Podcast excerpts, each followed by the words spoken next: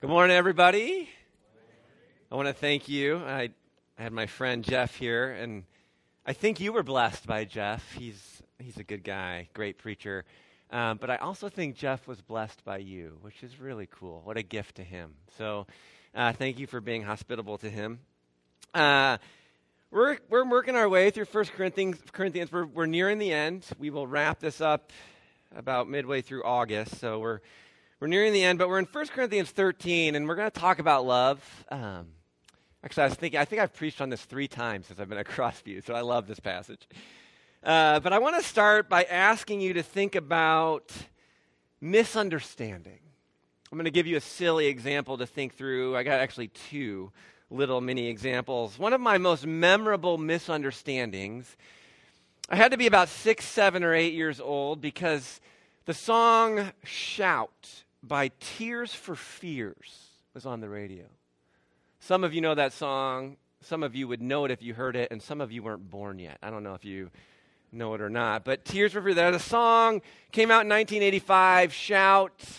The chorus goes like this Shout, shout, let it all out. These are the things I can do without. Come on, I'm talking to you. You know what I'm talking about? Some of you know what I'm talking about. Little head, a few head nods for me on Shout. Well, when I was about six, seven, or eight, this song was on the radio, and I didn't understand what they were saying. And my ears heard the word shar. Now, I didn't know what shar meant. I knew there was a share, so I just assumed it was a woman's name. These tears for this band was singing about a woman, Shar, and encouraging her to let it all out. So we're riding in the car one day. My middle sister, six years older than me, she's in high school, and I, we sing in our. We're awful singers, but we sing in the car. And I am belting from the top of my lungs, "Shar, shar, let it all out." And my sister's like, "What? What did you just say?" Oh my goodness, little brother, that is not what they're saying. And she's, I mean, Jay knows the story, my son, because my sister loves to retell that story. But apparently it runs in the family. Jay, you know, is 11 years old, but probably when he was about seven or eight, he was in the car with my wife, Kami, and the song, I know you know this song, Eye of the Tiger. I love this. This is awesome. so, so there's a line in Eye of the Tiger that goes, The last known survivor stalks his prey in the night. Makes sense, Eye of the Tiger. Jay is belting this song out in the car one day with Kami and sings at the top of his lungs, the last known survivor stacks his bread to the right. awesome? I'm sure you're. that one makes me laugh too. And now when I hear the song, it's like, oh yeah, I see it, Jay. Stacks his bread to the right, all right? Misunderstandings. Well, I don't think, and if you've been around Crossview for long, we talk a lot about love. Because I don't think there's anything more important in the world than love, as we'll see today, but I also don't think there's anything we misunderstand more than love. And there are major implications for misunderstanding love. Let me just remind you of its centrality in the New Testament. Jesus himself said that there are two commandments that are the most important love God and then love others. James, the brother of Jesus, says love is the royal law. John tells us God is love. Peter will write that love covers a multitude of sins. Amen and hallelujah. And as we'll read this morning, Paul says that love is the greatest of all. So if you're newer to Crossview or, you know, it's been a while, I want to remind you we aim at love. I believe it's what we train in in our discipleship pathway formed. I believe if we aim at love, we'll get everything else. You can aim at a lot of other things that are good, but you won't necessarily get love. so we set our compass. Our compass setting is on love. We aim at love. Now, there's a variety of reasons why we misunderstand love. Some of us, unfortunately, grew up in a very broken home and we lacked it. There was a love deficit in our household. I do a fair amount of premarital counseling now, and the, the first thing I do, believe it or not, premarital counseling, the first thing I do is walk through the grace and truth matrix that I teach and formed so that we can provide a definition and language for love. But the next thing I do is ask about the family of origin. Because our family of origin shapes the way we give love, the way we receive love, and the way we understand love. So you got to do a little bit, you got to be self aware. We talk about that often. Some of you, and as a pastor, I've learned this, some of you were maybe at a different church growing up. And maybe their aim, maybe their target was just a little off. and they maybe they taught you some wrong things about love, and you're even in a process of unlearning some of those things. I think that often happens on the spiritual journey. There's more things I could say about why we misunderstand love, but the last one I'll say is just, and you know this, we could, we could, spend, we could spend hours talking about this one, but our culture enjoys talking about love, right? Our culture likes to use the word love, but it works from a shadow definition of the real thing. There's some leftover heritage of love in our culture, but, but it's been diminished and shrunk. And we'll, we'll talk a little bit about what happens when you shrink the beauty of the love of Jesus. Our culture enjoys talking about love, but it rarely operates in love. It may use words, but it rarely actually does the way of love. I submit to you that our culture tends to traffic more in fear and grasping for power than self sacrificial Jesus love. So we're confused because that's the world we live in, that's the waters we swim in. And, and there's all these competing ways that people use the word love. And, and quite honestly, the Jesus way of love is really hard. it's pretty demanding, even as we'll talk about this morning. So we find ourselves misunderstanding love. Well, we're going to read 1 Corinthians 13. It should be a relatively familiar passage, but Paul is going to tell us that there is nothing more important in life than learning to love and be loved. And again, we're not talking about the soft, sentimental kind, but the strong, spirit transforming kind of love. Now, the primary context is, if, and if you've been with us, you know, beginning in 1 Corinthians chapter 12, we're talking about the spiritual gifts and the way they aren't being used as an expression of love. And so Paul's going to root the heart of his argument here, but we'll even come back to it next week in chapter 14. So we'll talk more about this. But but Paul is dealing with helping the church get along with one another and live in harmony. And because I've taught on this a few times, I'm going to give you a, slightly different outline than I've done in the past. But just if it's your first time, maybe it's your first time in church for a while or you're watching online, and let me give you an overview. The first part, verses 1 to 3, Paul is going to s- insist on just how vital love is, and without it, nothing else matters. In verses 4 to 7, Paul is going to describe he's going to describe love itself in memorable and challenging language. And then in the final part, verses 8 to 13, Paul is going to explain that love is one of the things which will last into God's new world, his new creation. And so it matters far, far more than the things which will pass away which include most of the things the Corinthians were most bothered about. Paul's like, yeah, those things are important, but they're not as important as love. So, so calm down about those things and let's aim at love. And then we'll get those things too. But as I was praying, I like to pray as I prepare, I was sitting with Jesus. And so the outline I'm going to present to you, because maybe I think it's the third time I've preached on this at Crossview, I'm going to read through the text. We're going to, we're going to reflect on it a little bit, but then I want to talk, I want to revisit a definition of love the opportunity of love. I want, I want you, even as I read this, I don't want you to, to be overwhelmed. I want you to hear this as an opportunity and, and an invitation, and I'll explain what I mean. And then quickly at the end, we'll talk about the experience of love. Because we only know what love is because Jesus has shown us what love is. He's lived it. He's loved us. So, 1 Corinthians chapter 13, if you want to flip in your Bibles or follow along. Actually, I'll read the last verse of verse 12. Paul has been talking about these gifts. And Paul ends chapter 12 this way I will show you a still more excellent way. Just in case you're wondering. Chapter 13, verse 1 If I speak in the tongues of men and of angels, which we'll talk more about, Paul's going to talk more about tongues and prophecy in chapter 14. So I'm just going to hold off on that until next week. But, but if I speak in the tongues of men and of angels, it's pretty incredible experience, but I have not love. I'm a noisy gong or a clanging cymbal. And if I have prophetic powers, again, we'll talk a little bit more. There's some con- conversation around what exactly did that mean in the first century church. But if I have prophetic powers, you'll get the gist of it here. And I understand all mysteries and all knowledge.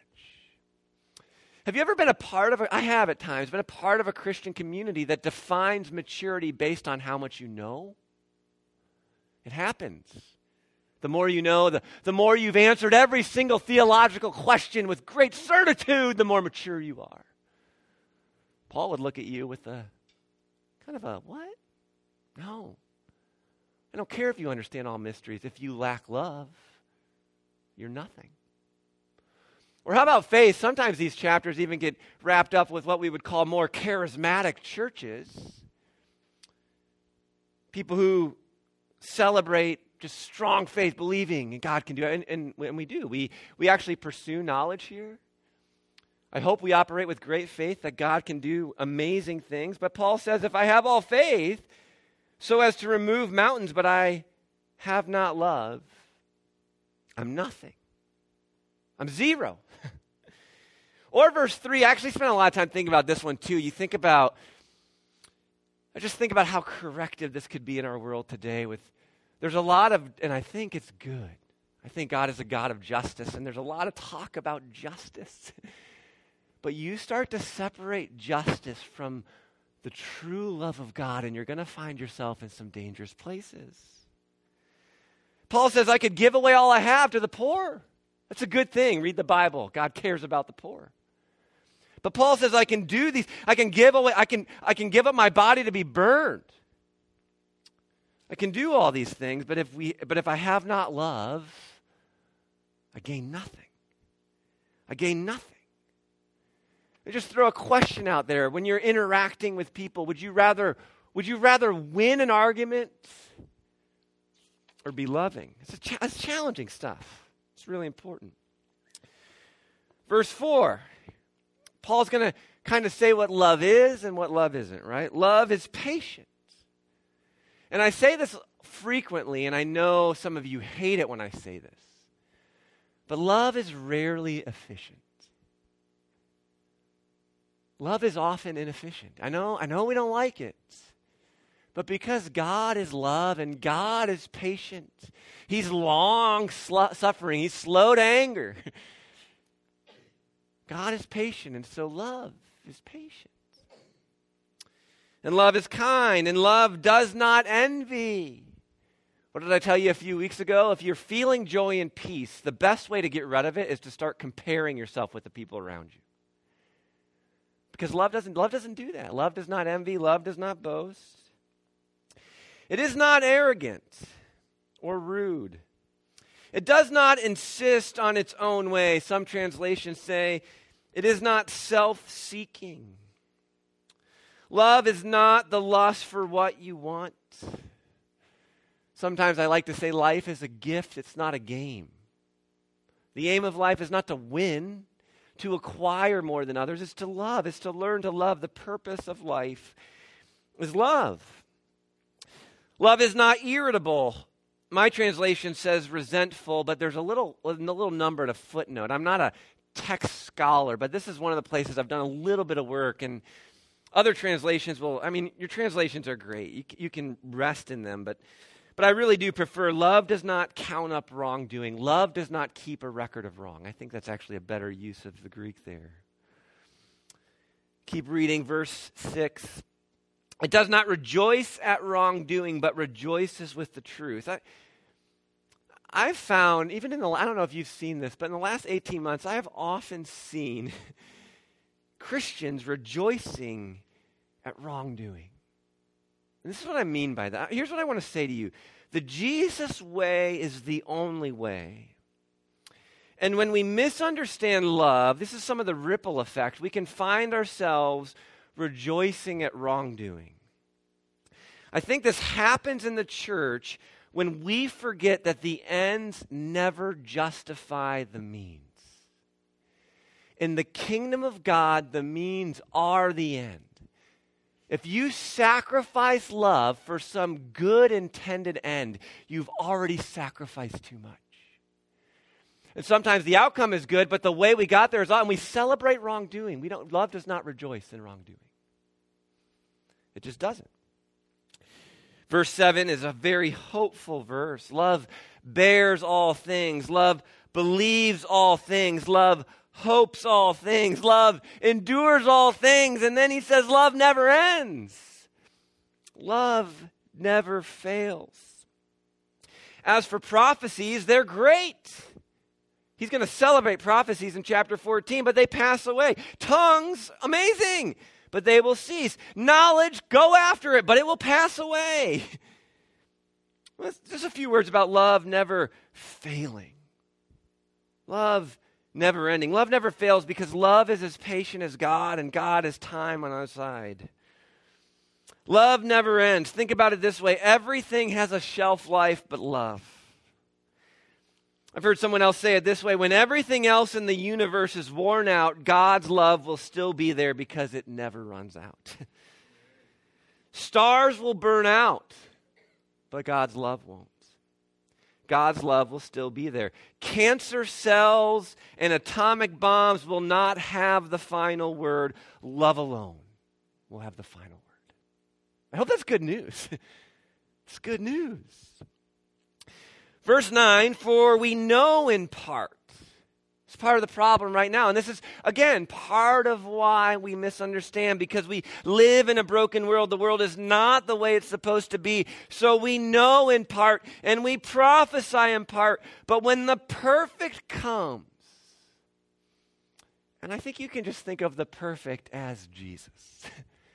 We're going to talk a lot about Jesus. We always do. when Jesus comes, then we'll know. The partial will pass away. He will, he will consummate his kingdom.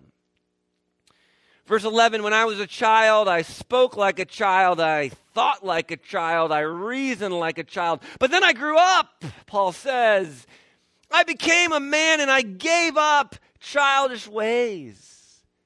Paul is saying, Give me the grown up stuff the real spiritual, emotional, and personal maturity. Give me the humanness that will last forever, enhanced and unimpeded through to God's new world. Give me love. Love described here. The love which is the highest form of knowing and being known that humans can attain in this world or the world to come. Verse 12 For now we see in, in a mirror dimly. But then, when the perfect comes, face to face. Now, I know in part, but then I shall know fully, even as I have been fully known. Now, whenever I read the, the face-to-face stuff, I just, I think it's so fun in, in the Bible.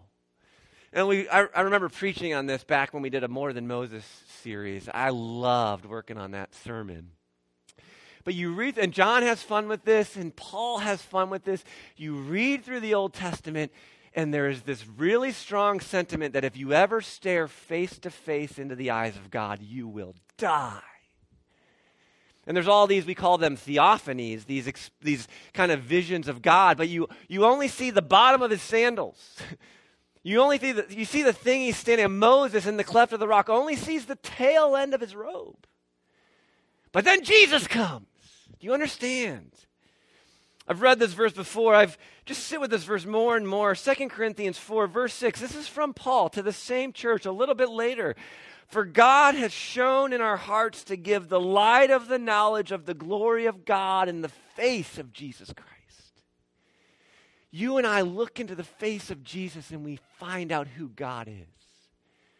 In salvation history, it used to be that if you looked into the face of God, you would die. But now, because Jesus has come in the name of love, now the only way to live is to look into the face of God, to stare into the eyes of Jesus. When the perfect comes, we will be fully known.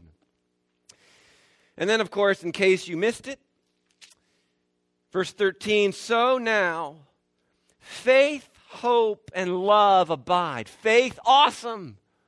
Hope, don't try to live without it. And love. And what does Paul say in his own words? The greatest of these is love. Well, it's really important. Now, I've said this before because I have a chemical engineering degree. I like to I, I miss math. I do. I'm weird. I, I loved calculus, and I never get to do it anymore. I haven't done a differential equation in a long time. But I like to look at this chapter as the mathematics of love. To break it down real simple for you, what Paul is saying is anything minus love is nothing. Let's put a, let's put a numerical value to that. In case you missed it, anything minus love is zero. Zero. That's what Paul says. And I think if you read, love bears all things, believes all things, endures all things, hopes all things, never ends, never fails, anything plus love is still love. So that's why we aim at love. That's what Jesus has taught us. So if we don't want to misunderstand love, how do we get this definition right? Let's spend a few minutes on the definition of love. Because just like the Corinthians, we need help in learning what love looks like. And Paul is trying to help them. This is what love is, and, and really what he's doing. I really believe this. Paul is just thinking of Jesus. Let's see, what words can I use to describe Jesus? Yeah, he's patient, he's kind, he hopes all things. He's just describing Jesus. Let's see, what Jesus doesn't envy, he doesn't boast, he's not arrogant, he's never self. Okay, I'll just describe Jesus. That will describe love to you. Paul is saying, we want to look like Jesus. Jesus looks like love. This is what love looks like, and this is what love doesn't look like. And so he, he's reminiscing on the life and teachings of Jesus, and he keeps going to what's going on in the church in Corinth. He's like, love doesn't look like your communion right now, where some of you have more and some of you have less, and it seems like you're having your own private communion. Love, as we'll talk about next week, love doesn't look like you gathering together and then talking over each other. love doesn't look like that. That's not what love does. That's not what love looks like. So he gives us a definition, but but it's also not, I mean, it's a good definition, one of the best I've ever read. But it's not a complete definition. And I really do, and this is, I, I think, one of the big problems in our culture is we've, we've come up with simplistic and formulaic definitions of love that always limit love that is ever expansive. Paul gives us a good definition, but what he's really doing is pointing us to the complete definition.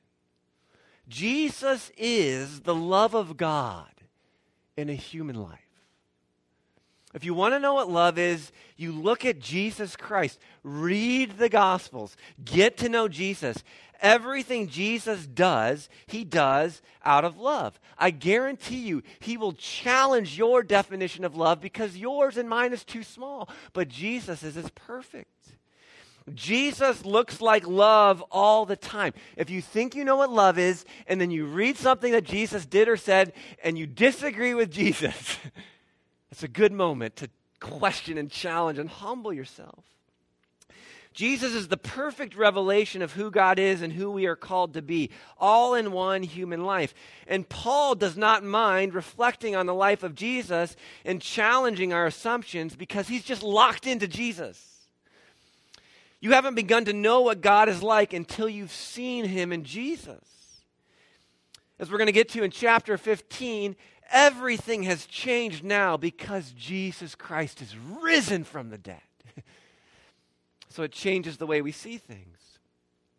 And we don't want a simplistic definition because God's love is endless. It's infinite. It's not finite. It has no borders. There's no end to it. It never runs out. It's as infinite as God is because God is love. And I've said this before, but I like to come back to this because, again, I have a little bit of a science background. God's love is expansive. There is a largeness to love. We never stop learning about his love. That's really what discipleship is, is maturing in love. Sin is mean, sin is petty, sin is small. Sin is always making you smaller and smaller, but love is growing and expanding you. And I believe at the beginning of creation, God spoke, let there be, out of love. And he began to express his love in physical form. I heard one pastor say, I'll never forget it. Love, uh, uh, water is God's love in liquid form. I love that. Don't forget that. Water is God's love in liquid form. And creation came from the rapid expansion of God's love. And we live, if, if, if, if scientists are correct, we live in an ever expanding universe which blows my mind. How are there no, how does it just keep getting I don't I don't know. But that's what science tells us. The universe is not shrinking or static. It's expanding at nearly the speed of light. That means God's love is just expanding. It's expanding. So just a question at this point in the sermon, what about the borders of your love? It's a good check-in from time to time. Are your borders of love shrinking? Because let me say this if, if you've been coming to church, but you love less people than when you first, I mean, you're not following, you're just not following Jesus. because that's not how Jesus works. Are your borders shrinking or are they static? Are you pretty comfortable with your crew and you know who's in and who's out and who you like and who irritates you? Or will you let Paul have a say in your life this morning? Are your borders expanding? Because love never ends. It just keeps going. Who are you embracing in love? I didn't say agreeing with. You don't have to agree with somebody to love them. Who are you embracing in love? Who are you looking at differently now because of the love of Jesus in your life that maybe before Jesus you wouldn't have said this, but now you can look at them and say, Come sit with me at the table. I will make room for you in my life. I wouldn't have before Jesus.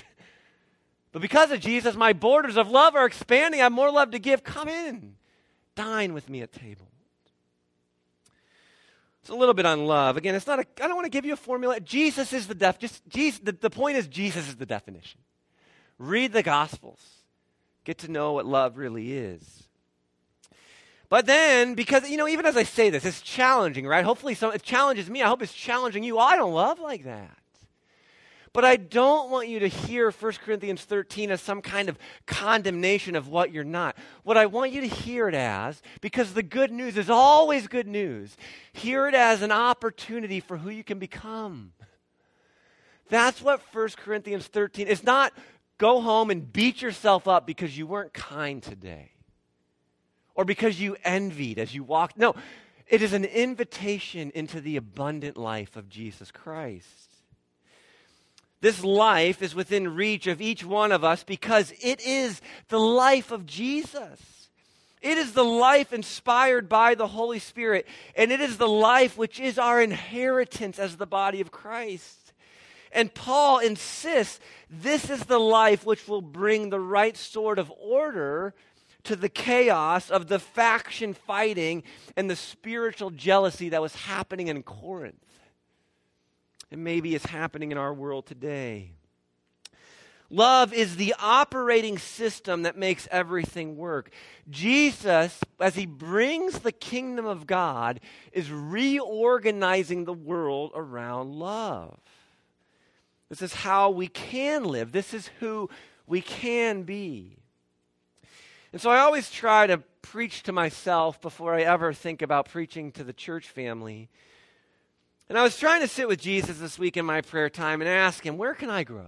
I want to grow. Where, where am I not, and, and not in a woe is me, but where, where am I not living? The, I want to live the abundant life. Where am I just missing out on what you're doing in the world, Jesus? Where's this invitation? Where can you heal me and set me free? And so Actually, there's a few things I could have pointed out, but really what, what's, what really caught my attention this week, and there's, and there's personal reasons why, is that love keeps no record of wrong. I just sat with that, those few words for, for a little bit. Love keeps no record of wrong. And, and again, I was struck as I sat with that, how much Paul, I really think, is just, he's just sharing Jesus stuff. This is a good hermeneutical practice never read Paul through any lens other than the lens of Jesus. People misread Paul often, and it's because they read him through the wrong lens. I really believe all Paul is doing is reflecting on the Jesus he knows, and he's just teaching the church be like Jesus. Love keeps no record of wrongs. What did that? I, I immediately went to when Peter says, How many times do we have to forgive people, Jesus? Seven times? I got a good checklist. I'll keep a record of seven. And after seven, I can wail them back, right? That's when I can strike back. And what does Jesus say? Not seven, Peter, 77. We don't, we don't keep track. Love, I mean, Paul's just applying what Jesus taught. And I've been noticing this in my life. I've been, I'm realizing, I mean, some of it's my personality, but, but there's a lot of little things that'll happen. And I, it's annoying, but, but I think in my mind that I let it go. I don't know if you're married, but this happens a lot in families. This happens in our marriage. This happens in other relational dynamics that I have something happens. I don't say anything. I just notice it, but I, am keeping a record. It hurt a little bit. It bugged me, but I don't do anything about it. Until I get to number eight, right? and then I blow up. Or all these little things happen little, little, little, little, little. And then one big thing happens. And the big thing is so painful and it hurts so much that I just bring back the 10 things I never talked about in the past. And I just let you know, you understand what I'm saying? That's a hard, that's not a fun way to live. That doesn't really create strong relations. It's not abundant life. I actually believe that if I can learn from Jesus how to live like Jesus, to be healed, to forgive in the ways that he's forgiven me, then I won't keep a record of wrongs. It doesn't mean you forget. I don't think you just forget you still remember what happened, but it doesn't create this deep sense of emptiness or pain because Jesus has put you back together and you're whole and it doesn't hurt you anymore. I mean, so much of what happened in the last year is that people have been pivoting out of pain. And so they've just been infecting, maybe that's a good, a good word to use this last, but they've been inf- infecting one another with their pain. Do you understand? Jesus can heal you from every single pain you have.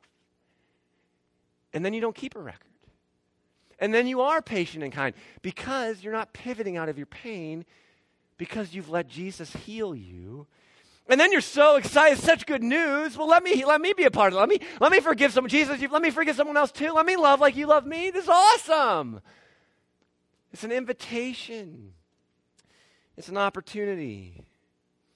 We all carry pain, insecurity, anxiety, and anger. We carry it around in us, and it's dangerous and it's not good for our soul. We carry around a lot of fear right now. So, again, let's just think about Jesus. Jesus never hated anybody because he never feared anyone. It's not that he was just so brave. It's not that he was just so good. He never feared anybody because he knew the love of the Father. Just read the Gospel of John and see if that doesn't echo in your ears. Jesus could trust himself to the love of the Father. And what does perfect love do? It casts out all fear. Do you like carrying around fear? I don't like carrying around fear. There's an abundant life for you in the love of Jesus. And again, I think about all the things that happened in the last 18 months. What happens? Even maybe in some of your tense situations. Let me ask you what happens when you take fear off the table? Do you really have enemies anymore? Because in the world we live in, most of the time, the, the people we call enemies are the people we are afraid of. There's a number of reasons why. We're afraid they'll hurt us or harm us or take what is ours. And maybe that's their intention. But there's something about the love of God. It's risky. You may get hurt. I mean, Paul's pretty clear. Paul knows everything about get, getting hurt. I'm not saying you won't get hurt. I'm just saying if you have the love of God, it'll drive out all fear. it really does. Love is the greatest. Faith, hope, and lo- uh, uh, faith and hope and love. The greatest of these is love. If you can believe that God is love and that God loves you, that changes everything. And if you can mature in Christ and learn to love as Jesus has loved you, it'll change the way you see things. So, just a few words, because I don't think, I mean, I can, I, will recommend books to you. I love to read. I recommend books to you. Uh, the first book I would recommend is the Bible. Okay, read the Gospels. You can read about love, but at the end of the day, you're going to need to experience the love of God. I do hope Crossview is the kind of place, we're not perfect, but I hope Crossview is the kind of place where you actually experience the love of God in community. The main reason we know what love is is because God first loved us. You could say that love is a power that picks you up and changes you. But as I've tried to say this morning, I think Paul's primary point is that love is a person. We learn to love by being loved. And the more we're loved, the more we can reflect love. The more we're embraced by love and surrounded by love, the more we can go and do it. And never forget that Jesus is the one we are to imitate. If you want to know what love looks like, you look at Jesus. Stay fixed on Jesus. Sit with Jesus. Gaze upon Jesus. And in the ways of the Spirit, and some of this is a mystery. I'm not going to I'm not going to formulaically explain. You sit with Jesus day in and day out and somehow over time King Jesus begins to shape you and form you. You wrestle with some of the parables. You memorize the Beatitudes. You say them over and over again because they're words of life. And Jesus will shape you and form you. You will learn to love because you see love happening in you. You will learn to love because you will know that you are an object of God's great love. You'll be able to fend off the enemy. The worst lie the devil tells you is that you are not loved by God and your neighbor isn't worth loving. But that's a lie. You are loved by God and your neighbor is worth loving because God is love. We love because He first loved us. It'll change you if you embrace this. It'll take off all the pressure and anxiety and fear and anger and uncertainty that you're carrying. And you'll be free to love. Well, I started with a slightly silly story about music. I'll go from Tears for Fears to Mozart. How's that? I'm covering all my bases this morning. Am I doing good, Brian? I'm doing good. So this is from one of the commentaries I read. I like the story. When Wolfgang Amadeus Mozart was a young man living with his father Leopold, himself a fine musician in Vienna, he is said to have played a trick on him from time to time.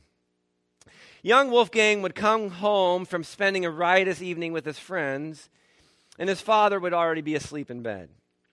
Wolfgang, I love this. would go to the piano and would play loudly a rising scale of notes, getting slower and louder as they reached the resolution at the top of the scale. And then he would stop one note short and go to bed himself. Old Leopold, so the story goes, would toss and turn in bed as the unfinished scale came into his dreams and imagination. The frustration of having one's musical senses aroused in that way without resolution would become too hard to bear. Eventually, he would have to drag himself from his slumber, stagger downstairs, and play the last note. This is what N.T. Wright says. What we are concerned with here is the way in which Paul describes the call of love and of life itself as an unfinished scale going ahead of us into God's future. The music of love, which will one day be completed, is therefore not just our duty it's our destiny. I hope you hear 1 Corinthians 13 as just that. I hope you can't sleep at night because, because the music isn't complete in your life until you learn to play with Jesus' love. Amen? Let's pray. Father, to continue this language, we want to fulfill our destiny. We want to become like you. We want to learn your way of love. Right now, as we are gathered, we declare that we believe in your endless love. We affirm everything that Paul says in 1 Corinthians 13. We believe the report that we have heard. We believe, God, that you are love and that you love us. We believe it. Right now, we take a moment to meditate on it, to sit with it. We hear this as good news this morning. There is a way of life, there is a way of love that is deeper, endless, more profound, more be- bears all things, hopes all things. If we learn this love, we will never have despair. We still have to learn it. We're all growing. We will never fear. We will never be envious. We want this abundant life. We know that if we are truly loved by you, everything will be okay. We will be okay. We will be changed. If we are truly loved by you, we can let your love flow through us to others. We'll just keep passing it on. And there's no, there's no kingdom of scarcity. This is a kingdom of abundance. It'll never run out. So we settle our mind on this meditation. I'm going to personalize it in the first person for us here. I am loved by God. God will never stop loving me. I am loved infinitely. So no matter what happens, all will be well. Amen.